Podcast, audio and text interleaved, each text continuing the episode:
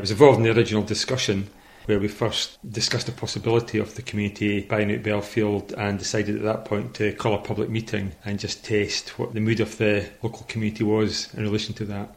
And of course, the rest, so to speak, is history. And that was probably two years ago, so a lot's happened over two years, and a lot. Quite often, communities it takes them a lot longer than we've. We've been quite lucky, I think, uh, quite fortuitous with some of the timing. The community right to buy coming into force at the right time for us, and more funding becoming available to help acquire property for communities. Because it, up until now, it's been rural communities who've had the right, but this was the first urban one. Yes, I mean historically, going back to the 2003 Land Reform Act, it was small rural communities. And that was the context for some quite significant you know, community buyouts of large estates, islands, etc. And no one was quite sure how it would work in an urban context. I think the interest is much more around buildings, perhaps, than land. But yeah, I think that well, we were certainly the first urban community to use the community right to buy successfully, but hopefully many more will follow. But how has this influenced the work that you do more broadly? Because having the personal experience of going through this must actually give you an insight when people actually come to talk to you. Absolutely. I mean, I think that you know the Development Trust Association Scotland, whom I work for, work with a lot of not just established groups, but communities who are looking to undertake similar sorts of projects. And you know, we quite glibly say, look, this, this involves a lot of work, a lot of time, a lot of voluntary effort, etc. But doing it yourself just makes you appreciate how much, what is required really, and what are the things that keep people going, keep groups together, how you can take shortcuts, etc. And it also highlights where there's perhaps unnecessary barriers, frustrations that could be addressed to make it a, a more straightforward process. It should never be easy, I think. Effectively, you're asking the Scottish Government to intervene in the, in the market, so there's got to be a public interest case. But I think it could be a bit more straightforward than it is. You said it shouldn't be easy, but presumably that is to ensure that those who are really desperate for that land or that building have the commitment. I think there has to be a, a, commitment there, and I think certainly as part of the process where you're required to do both a petition and the ballot, there's a good test of the wider interest. You know, it's, it, you've got to establish it's more than a small committee group of people that's taking this forward, and there is that wider support. Because ultimately, and particularly in a project like Bellfield, it's going to rely, it's going to fail or succeed on the basis of people using the building and seeing it as part of the local community and, and making demand on the spaces. And of course, the people who are involved in the original committee, they're going to move on and it's got to be the people with the same kind of vision and enthusiasm who then come in behind. Absolutely, and there's been a, I suppose, a kind of relatively small core group of people who've been at the heart of this since the start. But you're right that succession is really important. That hopefully we're buying the building on behalf of future generations. Therefore, you need to have some kind of succession plan in place. Particularly, I think it's important to involve young people try and foster a sense of ownership amongst young people that is the community's building, it's the community's resource, and hopefully a small number of them will get involved and, and pick up the cudgels when required.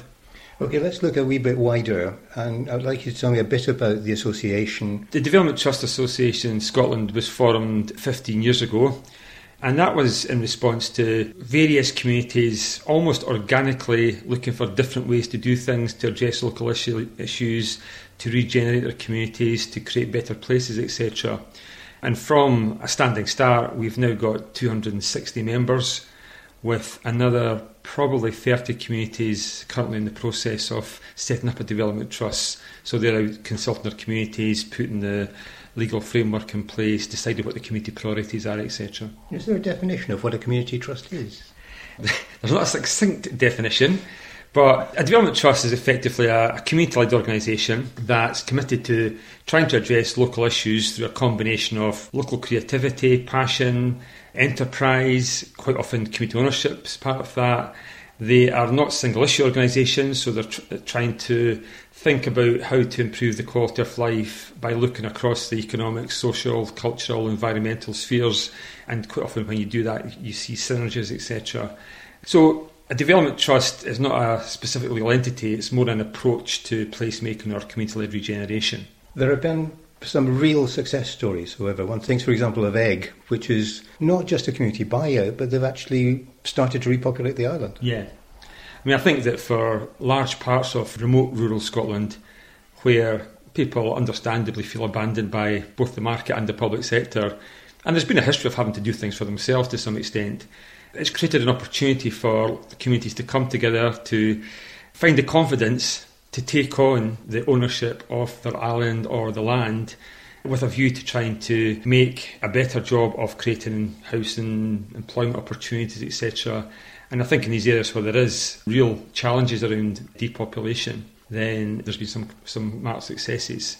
Gigha is probably one of the interesting ones where, as I understand it, it's went from being the fastest depopulating island in Scotland to the fastest repopulating island over a you know 10, 15 year period since community ownership. And of course, some of them have diversified. It's they're no longer crofting communities. They're they're islands which are now self-sufficient in power, and in fact, I think are in some cases exporting it to the mainland.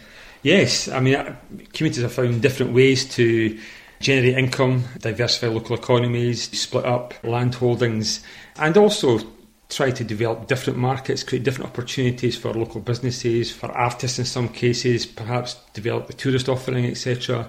But fundamentally, it's having the ownership of that land that gives them the makes it all that kind of approach possible. There are many frustrated communities around Scotland, though. One thinks, for example, somewhere like Applecross, mm. which has been pleading for years with the landowner to let them build new, ho- yeah. new houses there, and it never happens. Yeah, I mean, I think that part of land reform and part of the whole community ownership legislative framework is around trying to assist this process and look at where there are specific problems and specific problematic land owners who, for whatever reason, are not interested or able or willing to work with local communities. There's lots of landowners out there who are very willing and able to work with local communities, but sometimes you need to create a, a backstop power to bring people to the table and get them to take a, a broader view of what needs to happen. And there's a real challenge in Scotland about how we save or sustain not just rural communities, but lots of small towns and uh, that are particularly developed around a single industry, for instance. One thought, maybe not around a single industry, but around a, another single building, was to do with Castlemilk. Yes, one of the interesting sort of developments within Scotland has been the phenomena of community-based, community-led housing associations and housing cooperatives, which again have given people, local people, confidence and resources and a capacity to then look on to look at things beyond housing. And Castlemilk's an example where the only old building remaining and serving a population of 30,000 people was a formal stables block. And the Housing Association, or the Cassiltoun Trust as it became, took on that building and over a period of years raised money to bring that back in, into use. And it's now quite a stunning refurbished building, very well used by the community. All sorts of activities take place there and has never been once vandalised by local people. Which brings us back into community and indeed to other potential projects in our own home area here in Portobello. Because one thinks of the George, one thinks of Westfield, which are two really significant potential mm. areas where community involvement is becoming paramount. My kind of experience of Portobello has been it has had a number of fairly strong campaigns, and that's fine, but at some point I think there's a kind of negativity about constantly campaigning. And I think the ability of the community to do something proactively rather than reactively is quite important because that can energise people.